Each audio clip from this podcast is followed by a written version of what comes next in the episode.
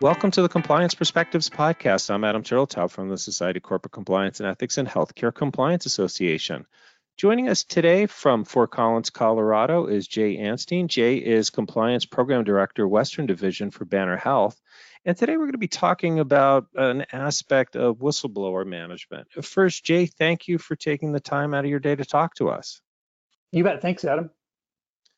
So I really was intrigued by your column in Compliance Today magazine about awareness blind spots when it comes to helplines. You make a, a, really good point that I don't think it's talked about much. We educate our workforce on how to contact the helpline, but we don't on what's coming after they dial or hit send. That could be a huge problem because that's where the mystery often is, which may get in the way of people picking up the phone in the first place. Is that correct? Uh, yes, I think it is a blind spot, or you know, another way to put it is that if we're not educating on this topic, uh, then we're not fully connecting with our audience on reporting issues into compliance via the hotline. You know, whether that's a traditional phone call or a web submission. Um, you know, we tell them how to report, but not what happens after they do so. And oftentimes, when someone is reporting a potential compliance concern, you know, they're in a vulnerable state. They're anxious, they're stressed and sometimes that source of stress and anxiety, at least in my experience, is connected to uncertainty. And so if we can remove some of that uncertainty by educating our audience about what it is actually like to report in an issue, then I think that not only helps them when they do go to report, but sort of on a higher level, it's going to encourage people to report issues in the future, which is what we want. Uh, absolutely. And reducing the mystery would certainly help. So first, when and how often should we be doing that kind of training? You know, in terms of frequency and cadence of the training, I think it should be done initially upon hire and then, you know, annually thereafter, you know, just as part of um, the process of doing education about how to report issues into compliance. Um, you know, you could certainly go above and beyond that if you wanted to do some type of ad hoc training if you felt there was a specific need to address. But I would just say at a minimum, you know, upon hire and then annually thereafter. So when we do that training, what ideally should it cover uh, as we train people about what the whole helpline process is? Yeah, that's a great question. Um, you know, what I would say is that you should really cover the process, you know, from A to Z. And I think I mentioned this in the column, but really trying to simulate what that process is going to look like from the reporter's perspective, you know, whether that's a hotline call or a web submission.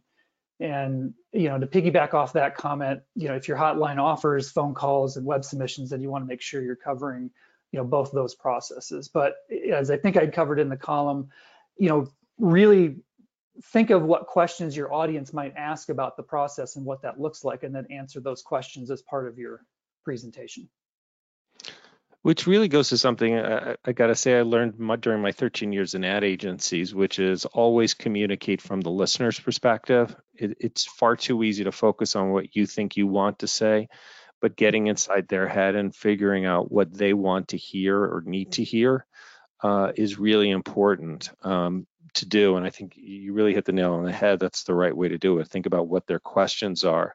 Now, mm-hmm. one of the questions eh, anyone in compliance is going to be asking is how deeply do you think we should be talking about what we can't talk about? I mean, what I mean is, how do we want to share the fact that privacy and other factors may mean that the reporter won't necessarily hear back the details uh, that they want to hear? Yeah, that is a great point, Adam. I, you know, there's definitely a balance with what information you can and can't share with the reporter. So you know, I think as part of the presentation, you know, you want to be transparent with your audience that, you know, based on the subject matter, what's being investigated, you know, like you said, such as privacy, the reporter may not be privy to all the information that was involved in the investigation or the resolution due to confidentiality concerns not being compromised. So I think um, hitting on that point, I think is an exercise of being transparent and also demonstrates honest communication too, that I think is is something that um, you would want to address as part of your uh, presentation uh, on this topic. You know, um, there's also a concern for sharing proprietary information, such as you know what specific information was relied upon, you know when a, when a determination was made about investigation, which is information that you can't share. And so I do think it is good to be transparent about that with your audience as you're talking about this topic. Now, do we want to train them on what to expect when talking to a supervisor or directly to the compliance team as well? That's that's tougher since there's so much variety in terms of what is reported and the person they may be reporting to. Mm-hmm. Yeah, I think again, I think that's a great point to make. You know, at least in my experience with doing trainings on hotlines, you know, you often kind of go through this pecking order of, of, um, you know, who the who the employee could report a potential concern to, and usually, you know, it's the first line of defense is the supervisor.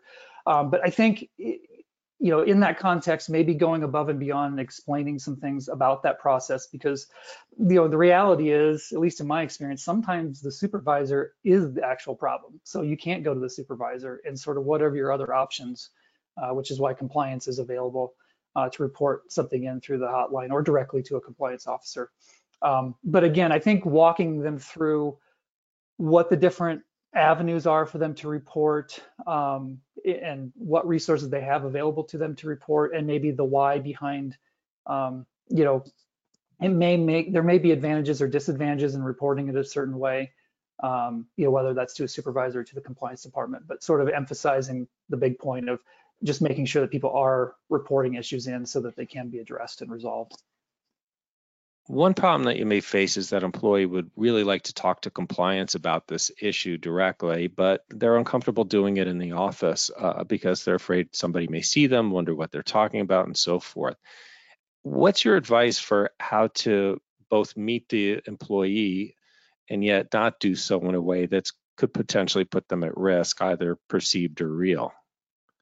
Yeah, I think, you know, something that I have tried to message in the past with uh, employees um, when we've been doing training on hotlines and reporting issues into compliance is that um, you know I am open and comfortable in, in, trying to meet them in a place to discuss whatever the issue is, uh, you know wherever that location is that makes them feel most comfortable and trying to kind of let them lead that piece of it because I don't, you know, first and foremost, I don't want to go and meet them at their place of employment because I don't, people know who I am or know the fact that I'm in compliance that could potentially unnecessarily raise questions. Why is Jay here? Um, so try and meet them at a neutral location, um, you know, a conference room somewhere on site or even some sometimes off site. Um, but wherever there's a location that would make that person feel comfortable and wouldn't draw attention to them um, is something that I've oh, that I have messaged in the past to employees that I'm open to meeting them, you know, wherever it's most comfortable for them. Now, one of the other issues is you can't always tell people what the disposition is. Um, you can't, obviously, when they tell you what the allegation is, say, wow, that's serious, you're right. Uh, but you want to make them feel as if they're being listened to and what they're doing is appreciated uh, by the organization what's the best way to communicate that appreciation? Yeah, you know, something I have done in practice over the years um, in various forms, whether it's, you know, something related, you know, if it was, let's just say, for example, it was not anonymous hotline submission, uh, or if more likely it's a directly, uh, directly reported issue, um, is making sure to take the time out specifically to thank that person on the back end for speaking up and taking the courage to speak up and raise the issue. Um, trying to acknowledge that, uh, you know, the compliance officers are one person in the organization. Uh, we can only be in a limited number of locations at any particular time. We really do need employees to be the eyes and ears uh, to help us from an operations perspective. Um, and the compliance program does take a village and it takes people uh, to have the courage to speak up and report something. And so I always want to try and reward that and thank them for doing that so that we could address the issue uh, and to try and, so that encourages that behavior going forward. Um, there's even times when I have written handwritten thank you notes uh, to the person that reported, or if, even if it was something where an employee really kind of went above and beyond, um, I've even written a thank you note to that employee's supervisor so that the supervisor can confidentially recognize that particular employee for their efforts in supporting the compliance program. Well, I want to add my appreciation to you for taking the time to discuss this with us today, um, and also for writing about it for Compliance Today magazine. Uh, I think this is one of those topic areas that there's so much yet that we can learn, and so many challenges to overcome so that we really can create an environment where people feel valued for coming forward and don't just see the risk there. So Jay, thank you again uh, for joining us today. I want to thank all of you for taking the time to listen. I'm Adam Turteltaub from SCCE and HCCA. I hope we're able to expand your compliance perspective.